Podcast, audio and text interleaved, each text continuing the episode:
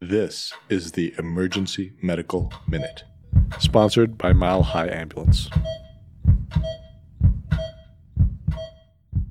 Hey EMM, we are excited to announce that we are now accepting applications for our second annual Diversity and Inclusion Award. The award is eligible to fourth year med students identifying as underrepresented in medicine and are applying to EM residencies. We are extending three $200 awards to selected individuals following a blinded review of all applications. Applications will be accepted through the end of November, with winners being announced mid-December. Check out our website at www.emergencymedicalminute.org/edi-award for all the details and to access the free application. Or you can click on the link in our show notes. Thank you. All right. Well, good evening, everybody. So um, sometimes, uh, you know, there's some pretty crazy cases we talk about medical minutes, really sick patients, but sometimes it's you know simple stuff that can be interesting as well. Uh, so I had a patient uh, a couple weeks ago. He's kind of a healthy guy, like I don't know, 20 years old, and he came in with a complaint of just numbness and tingling in the upper lateral thigh. Kind of just the outside of his thigh felt numb, a little tingly, a little painful, and uh, otherwise he felt fine. He didn't have any back pain. There was no injury. It been going on for a little while, and he just wanted to come in and get it checked out.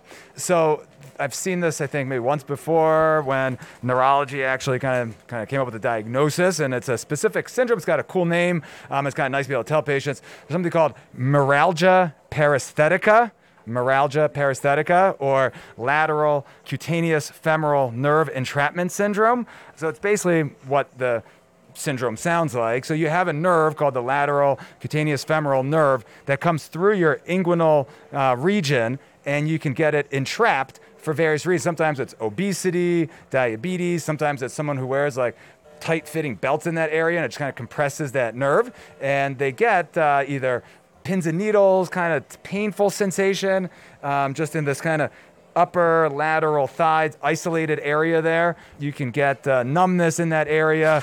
And what's important is to make sure they don't have anything else like bad back pain, weakness with it, loss of reflex is something that'd be a more serious sign of like radiculopathy. But if it's just that kind of change in sensation with no other symptoms, we don't need to do any other test, doesn't need like an MRI. Patients are usually better on their own, like 90% recovers with no intervention. If somebody has something that we can help them with, like recommending weight loss or control of their diabetes, or if they've been wearing like a tight tool belt in the area, we can tell them to stop that. But otherwise, uh, kind of something that you might see, it's good to kind of recognize it because you don't need to do a whole lot of other tests if that's what they have, and you can kind of give them some reassurance. We'd like to thank our sponsor, Health One Continental Division, and Swedish Medical Center for their financial contributions to the EMM.